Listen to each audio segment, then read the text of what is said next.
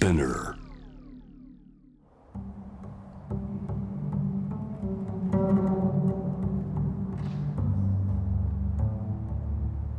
藤原信也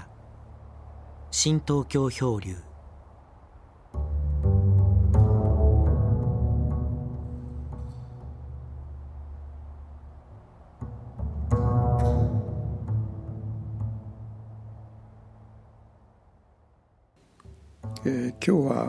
先々週先週に続いて、えー、ニューヨーク在住の、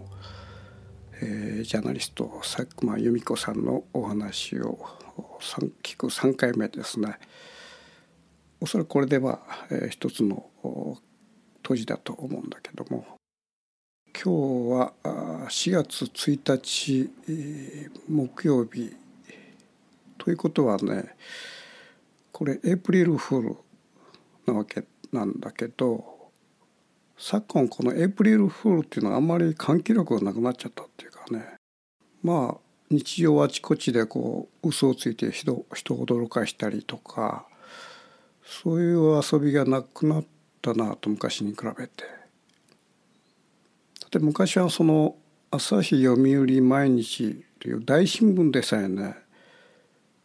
一面のどこかでね、えーフェイクニュース流してたんですよ。それで実はこれが嘘だだったっていうことでみんなこう大笑いするみたいなね風景があったんだけどもこの最近そのエイプリルフールっていうのはねこうどうも換気力がないなと。でその原因は何かなと思うとやっぱりねネットに至るのね。でこのネットっていうのはまあ1995年に始まって、えー、そうねここ45年かなすごいこのフェイクニュースっていうものがぶわっとこう広がりを見せるようになったでしょう。そのフェイクニュースっていうのは嘘だからいくらでも話を広げられるし大きなことを言えるわけで事実よりも要するに人の耳耳に届くし、えー、換気力があるわけね。ということでフェイクニュースがガンガンガンガン広がっていって今やアメリカの大統領でさえフェイクニュースを流す時代だからまあそういう時代においてねエプリルフールでちょっと小さな嘘をつくなんてこんなのは何の面白みもないわけですよ。このフェイクっていうのは言葉に限らず映像でさえ割と手軽にできる時代になってきててえー、僕も写真やるもんだから仮にその自分のノウハウである映像を全くこの逆のイメージに変えていくということも可能なんですね。以前ねあの冬場に初めてスノーボードをやったことがあってねあの自分の甥に連れられて行ったんだけどもこれはもう立つだけがだけで大変だっていうそういうまあ難しさっていうのを味わったんだけどもそれで尺に座ってね自分がその、えー、スノーボードの上に立って、えー、手を広げてる写真を撮ってもらってその映像を持って帰って自分がものすごいスピードでこう、えー、スノーボードで走走ってるっていうのはね滑ってるっていうような映像を作ったことがあるわけ。それで、えー、僕のサイトにアップしたら藤原信也はすごいなと。こんな年で、えー、スノーボードをこんなに使いこなしてるっていうのはね 評判になったんだけど。これはまあ笑い話っていうかこのジョークなんだけどね。そういうことができる時代なんですよ。つい昨日だったかなあのニューヨークの動画でえ、アジア人女性をね足毛にする映像が流れてこれがすごすごい映像でねえ一瞬これフェイクかな作りかなと思ったぐらいなったんだけども、え、これは事実だったということが分かって、ま、今日のね佐久間さんのお話の流れにちょっとつながる映像だったなと思いますね。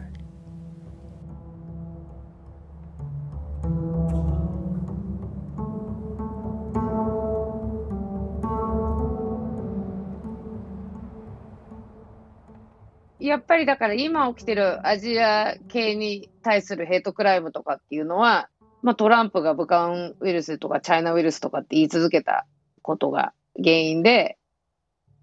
ウイルスが登場する前からトランプが大統領になったことで勇気を得ちゃった白人至上主義とか、まあ武装組織とかがいっぱいあるわけですよね。で、まあその人たちが今負けて、女性がたくさんいて、しかも白人でない人がいっぱいいるっていう政府が発足して、もちろんそれでヘイトが減るわけはなく、むしろ先鋭化するっていうのが多分自然な流れだと思っていて、もちろん本当に困ったことなんですけれども、まあ分析するとそういうことだと思うんですね。で、特に老人とかがターゲットになる。なんで老人がターゲットになってるのかな？それはちょっと私には理解できないんですけど、基本弱い者いじめだと思うんですよね。でもやっぱり女性が結構ターゲットになったりとかもする、してる、若い女性だったりすることもあるから、からやっぱり弱い者いじめなんだと思うんですよね。まあ、ブラック・ライブズ・マターも今も続いていて、警察の不祥事もまだ捜査されてるものがたくさんあって、で、今こうしてる間も多分、ひどい目に遭ってるマイノリティっていうのはどっかしらにいるはずで、そんなこと言ってる間にね、また2024年にトランプ出るって言ってるんで、政治的な分断っていうのは、そんなに急に解消されることでは絶対なく、ただ、これはもう、その、ある意味そういうことを解消できるとしたら今がチャンスっていうことで、で、そういう意味では本当にそれは政府は、まあ今、ドメスティックテロリズムっていう言葉で言われてますけど、国内の極右組織とか、ネオナチとか、えー、反政府組織とか、武装組織、いろんな宗派がありますけど、それをやっぱりちゃんとこう取り締まらないといけないということと、やっぱりそのヘイトクライムって今までもいっぱいあったんだけれど、今起きてるレベルっていうのは結構やっぱり心が痛いし、その本当に日常的みたいなことになってるんで、ただ今同時にそれによってアジア人がやっぱり声を出すようになってきた。で、BLM との違いっていうのは BLM の場合、警察という目に見える仮想敵まあ、目に見る敵がいるわけですよね、加害者が。で、そういう意味ですごくやりやすい。ただ、そのアジア人に対するヘイトっていうのは、やっぱりそれぞれの事件は一個一個だったりとか、まあ見えない。誰に抗議していいのかよくわからないっていうところで、ただその、やっぱりアジア人コミュニティにはその警察予算とかもそこまで割かれないよとか、そういうこう、構造上の問題っていうのも今、私たちも明らかになる中で、あの、知るようになってきてるんで、そういう改革はできるし、あとこう、今起きてることで本当に嫌だけど、社会全体の問題として考えることができるようになるというか、その一つ一つの孤立した事件ではなくて、たくさんの人たちがこういう目に遭ってるんだっていうことが今ようやく伝わるようになってるから、それはもう、あの、改革のチャンスということで、やっていくっていうのが、まあ、理想の形というかですね。うん。ただ私はあの、その、本当にもう、アジア人の、に対するヘイトとか見てると楽観はできないんだけれども、少なくともこれからしばらくは、あまりにも醜いもののおかげで、こう、社会が変わるチャンスをもらってるんだっていうふうに思うようにしてます。本当にこれからだよって思ってるし、なんだろうな、あの、やっぱり私はバイデンのことは中道の人だと思っていて、もっとやっぱり国民皆保険とかグリーンニューディールとかやってほしいって思ってるんで、あとまあそのオバマ政権が抱えてた、実はそこまでプログレッシブじゃなかったりとか、プログレッシブな運動を潰してたりとかっていうことが、そのそれはもちろんオバマだけのせいじゃないんですけど、そういうこう過去の歴史とかも反省とかもあるので、バイデンがどれだけ一般市民のために戦えるかっていうのは、ちゃんと戦ってもらわないと困ると思ってるから腕まくりしてるとこです、今。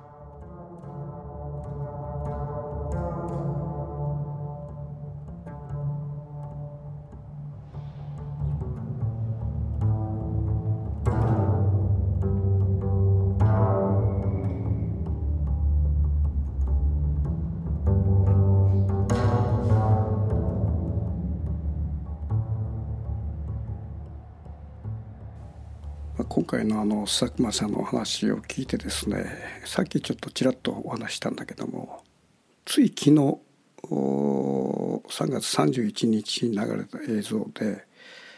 えニューヨークの街角で歩いていた、えー、アジア系の婦人をですね結構がたいのでかい男が突き飛ばして、えー、この踏みつけるというその踏みつけるのも結構激しくね顔を踏みつけるという映像が流れてそれも一度じゃなく二度三度と顔を踏みつけるという映像が流れてえー、これ一瞬本当かないっていうぐらいかなりやばい映像だったのね。でそのたまたまその夫人はあ蹴飛ばされて、えー、地面に転がって起きようとしたところに顔にを踏みつけられたからそのいわゆるこの、まあ、背中がバネになってそのクッションの役割を果たしてこれが例えばその転がったまま足を頭を地面につけた上から踏みつけられたりしたらこれはちょっと下手したらその死ぬなという感じがしてたのね。犯人は捕まったよね黒人の結構がたいのいい黒人が「お前はここここはお前の居場所じゃない」という捨て言葉と同時にその、えー、夫人の顔を踏んづけるということをやったということですね。でこの相手が黒人であったっていうことねこれはあの今日の佐久間さんのお話と多少こうズレが生じている。アメリカにおけるヘイトクライムというものは白人至上主義的な風景がそのあってそれがまあ有色人種に向かうというまあそれが一つの大大きな基本的なイメージなんだけども。このね黒人がアジア系民族を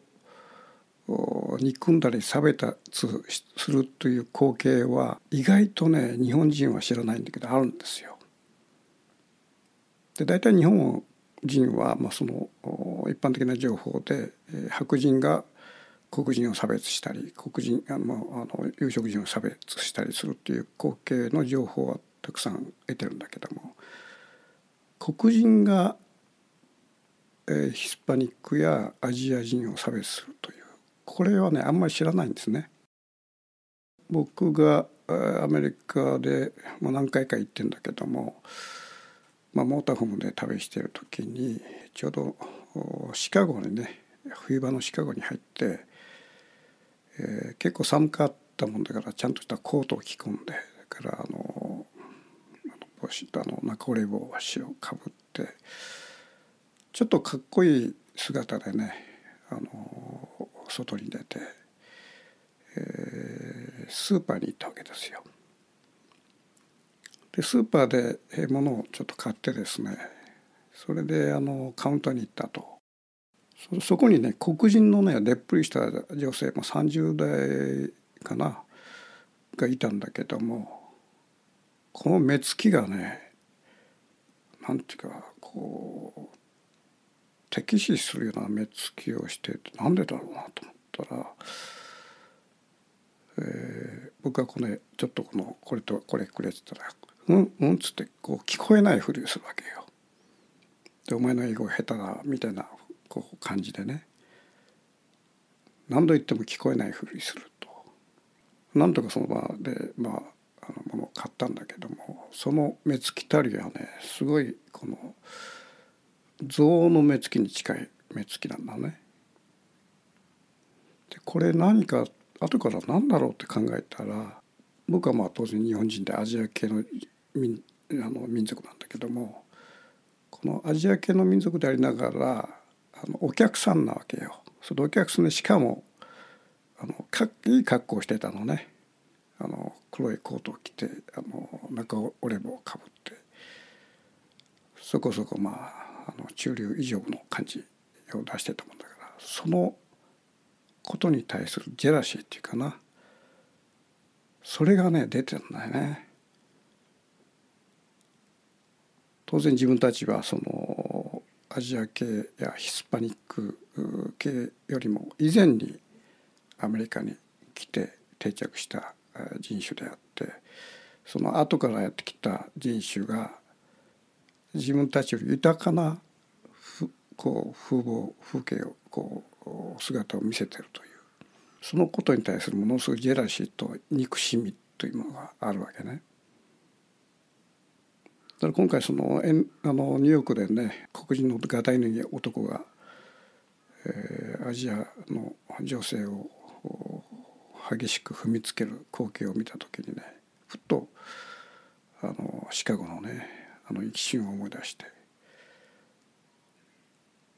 こういうのもなんていうかな情景なりそのイメージっていうのはねあの日本人はあんまり持ってないんですよね。ただ確実にその黒人がアジア系民族を差別っていうよりも憎しんでるというこれはあります。これはまあ1回や2回に限らずあの僕はアメリカ旅した時にそういう目に何度も遭ってるから、えー、とそういう風景がね今回の NS あのニューヨークの、まあ、一瞬にまあ見えたということなんでね。それとこの黒人がその、まあ、あのニューヨークの一瞬のあの激しい憎悪と怒りに満ちた、えー、暴力を自分より下とみなすアジア系民族にこうほど、まあ、やってしまうというこれね。これ確かにまあ今、まあ、コロナウイルスっていうものが中国いわゆるアジアからやってきて自分たちは被害被ってんだというその被害妄想被害意識がこういう行動に移されしてるっていうこともあるんだけどももともとその黒人はまあ皆さん知ってるように白人至上主義国家の中でもう長年奴隷としてこうね入ってきて長年このずっと差別を受けてきてるわけね。でそのずっと差別を受けてきた一つの何て言うかなトラウマみたいなものが、まあ、黒人の中にあって例えばあの身近なところで言えば、えー、幼児虐待ねこれこの幼児虐待をする、まあ、父親にあり母親というものをは、まあ、往々にしてね自分が小さい時にその父親母親から虐待されたということがありがちなんでね。でそれがまあ虐待の連鎖となってその子供に向かうと。ということはその人がどうしようもなくこの自分の中に溜まってしまったものが子供にこう向かうということがあるわけだよね。ということはこの虐待の連鎖と同じように差別の連鎖っていうのもあると思うね。いわゆるあの黒人っていうのは昔からずっと差別を受けてきたと。その差別を他の人にまあ憎しにと同時にその吐き尽くすというそういう光景がねそのニューヨークのあの一瞬に見えたと思うんだけどもでこれあの例えばアメリカ回っててインディアン居留地に行った時にねそういうまあいわゆるあの虐待の連鎖っていうかなそういうものをちょっと見たことがあってですね。ご承知のようにこのアメリカにおけるインディアンっていうのは、えー、白人がこうまあ入ってきてあの一番いい土地を明け渡して痩せた土地に、押し込められた居留地というのにね押し込められてるわけだけど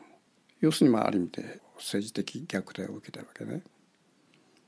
でそこでまあある程度こういろいろ国から援助のお金が出るもんだからその働かなくてもなんかなんとなく食っていけるみたいな。ということは人間働かなくなるとねどんどん堕落していって、まあ、叫びたりになったりとかねそういうことが起きてる。まあ、インデン居留地が全てそうじゃないんだけども僕は一体インデン居留地っていうのはまあかなり荒れ果ててねでそこでねなんていうかおぞましいものもいたのね。それあのワニ。結構巨大なワニだったんだけども。これをね柵の中に入れてる。でその柵も一切ねあの身動きが取れないようにワニの体をギリギリの柵をこしらえてそこに足と手を結びつけてそれで食い物をやってる。まあこれは何なんだろうなと思ったんだけどねこれ。これペットなのか虐待なのか一切分かんなかったんだけども。それ見た時にまあこういうアメリカという国家の中で虐待を受けてこう一つの土地に封じ込められたその人たちのある種のなんていうかなこの虐待というものの連鎖がね最終的にそのあこれワニに向かってんだなと。そういう思いでね僕はちょっとあのその居留地を去る時なんかこう気分が悪くなって出たんだけども。まあ先ほどの話に戻ると、まあ、黒人の、まあ、白人使用主義国家の中で黒人を差別る差別されてる風景っていうのは、まあ、随所に僕は見てきてますね。例えばの、えー、南っていうのは、まあ、南北戦争があったように、えー、黒人奴隷をねやってた地域でいまだにね、まあ、僕が行ったのはもう随分前だけどもその当時でさえ黒人をまあ下に見るというそれが北よりもものすごく顕著なのね。例えばちょっと歓楽街に行ってバーに入ろうとしたらそこにまあ屈強なね白人男性が 2, つ2人用心棒みたいなのがいていちいちチェックするわけよ入る人でちょっとこう黒人めいてるやつは「お前ダメだ」っていうことで跳ねる。そういうまああの黒人を一切やれないという。そういうその風景があって。まあこの時不思議とねあのアジア人である僕がそのバーに入ろうとしたら意外と入れたのね。だからその南の白人っていうのはどうもこう黒人を特化した差別をしてるのなと思ったんだけどそれからさらにこの南のどこだったかなこう、えー、海の方の地域で、えー、ホワイトサンドビーチっていうのがあって、えー、要するに真っ白いねビーチがあるわけですずっと延とした。でそこに行くとねまあたくさんのその人がこうあのくつろいで日向ぼっこなんかしてたんだけどもみんな白人なの全部。それで黒人も結構その地域はたくさんいるんだけどね黒人は一切いない一人も。それいるにはいたんだけどもそのホワイトサンドビーチのを見下ろすその道際にねあの手すりがあってそこでこう黒人がたむろしてじっとその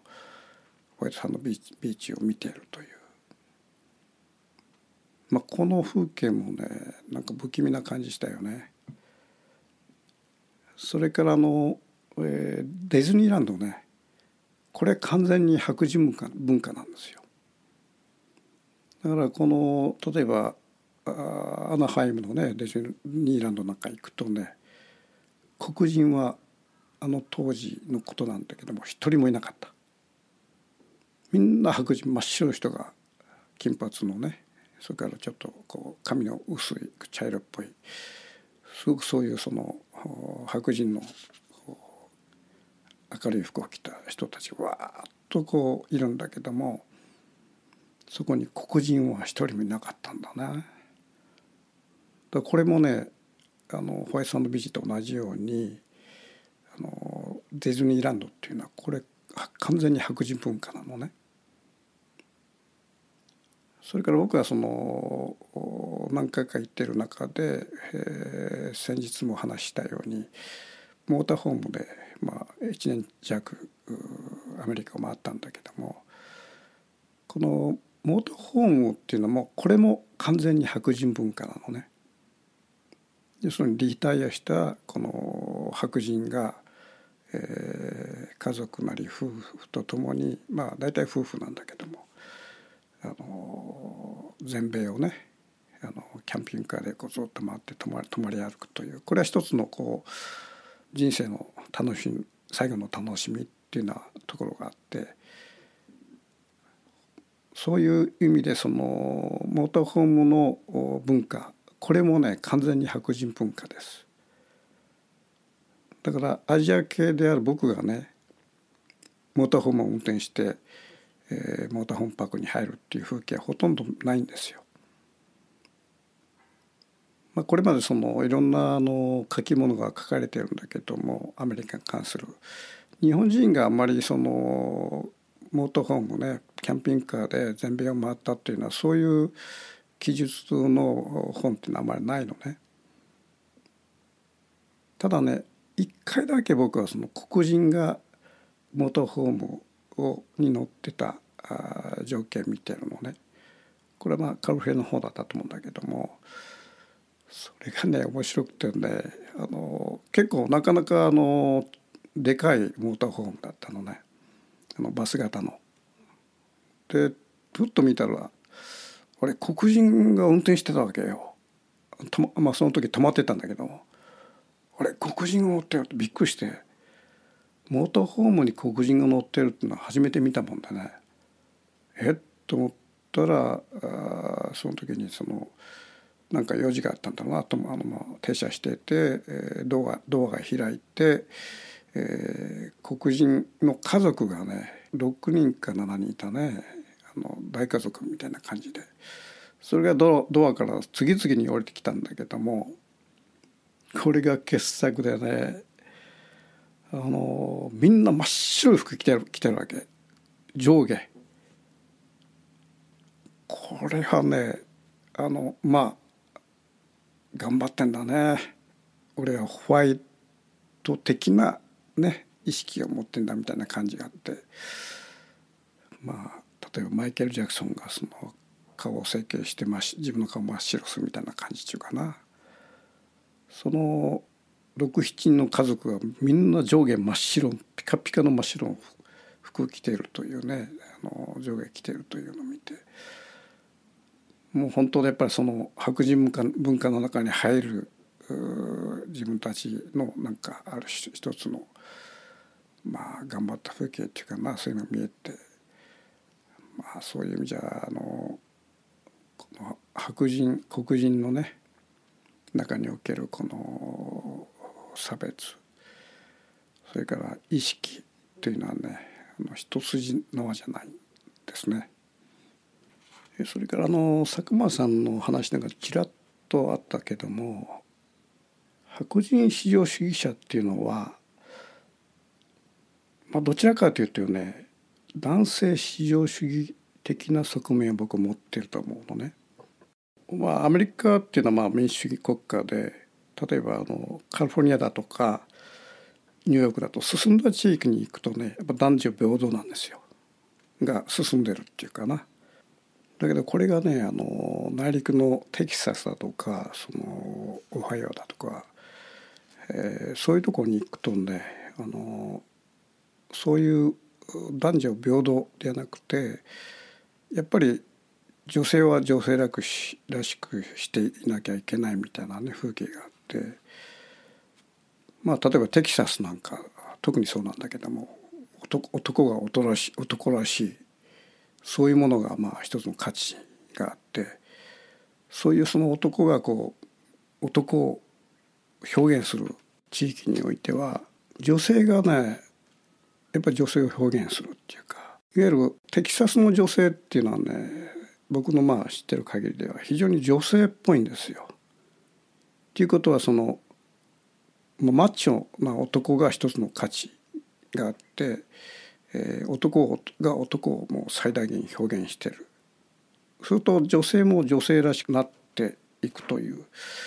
まあ、それはいいか悪いか別としてそういう風景がねテキサスに如実にあって、まあ、そういうその世界っていうかなマッチョ世界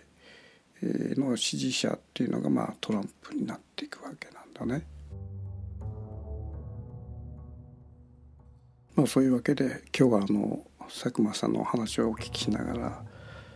えー、アメリカにおけるこう差別問題っていうものを考えてみたんだけども、まあ、翻ってねこの日本における差別っていうのはないかというとやっぱりあるでしょう。これは別に日本に限らずアメリカに限らず人間2人おればね3人おればそこに差別が生じるんですよ基本的に。だからその差別ってのは人間の持ってるあの差がみたいなもんでねただこの日本においてはあかつて、えー、まあ僕の長年生きてる中では、えー、在日に対する差別っていうのは昔からあるんですよこれは。もうあの色濃くそういうものがあります。ただそれがあのこれまでねあの地域地域で分散してただけであってえー、この78年前くらいからそれはヘイトクライムっていうものになって、えー、いわゆるあの在日に対する差別行動っていうかなそれが一つの塊になってこう、えー、デモが起こったりしたようなことがあったんだけどもこれがそのかつてそういう日本人の持ってるあの差別意識分散した差別意識がこれが、えー、なぜこういう一つのクライムになっていったかというとこれてやっぱネットなんだね。ネットによってそういう分散した、えー、意識がこう束ねられた一つの結果がこういうそのまあ、アメリカとかと似たようなね、えー、とクライムみたいなものが起きつつあるわけだよね。まあ、そういう意味でこのネットによるそういう弊害っていうものをどっかかで解体しないと人間やばいぞという感じが僕があってただここでまあコロナっていうものが生じてさらにこの世の中がネット化していると。ただ僕の希望としてはねこのネット化したあまあいわゆる社会の中で人と人が今後こう接触しないというようななってきてると。でこのいわゆる禁断だね人と人との接触を禁断する社会時代がずっと時が続いていくことによって逆にその人っていうものの肉体身体息遣いっていうものがいかにこの自分を支えていたかっていうことは如実に分かってきてるそういう時だと思うんだね。だから仮にこれがその、え、コロナというものがこう収束して一気に解禁された時にはむしろそのネット的なつながりじゃなくてこのやっぱり体と体を接触するようなこう行動に人間を走るんじゃないかとそういう感じがしなくもないのね。まあ、それが先走って例えばねあの送別会で何十人24人も集まってワイワイやるみたいなそういう風景があるんだけども、まあ、そういうなんかこうものに、えー、今植えつつあると。そうするとそこでまあネット的なつながりみたいなものが非常に希薄に覚えてくるというそういうことがねあのコロナが終わると同時にそういう風景が広がるといいなと僕はそういうふうに思ってますね。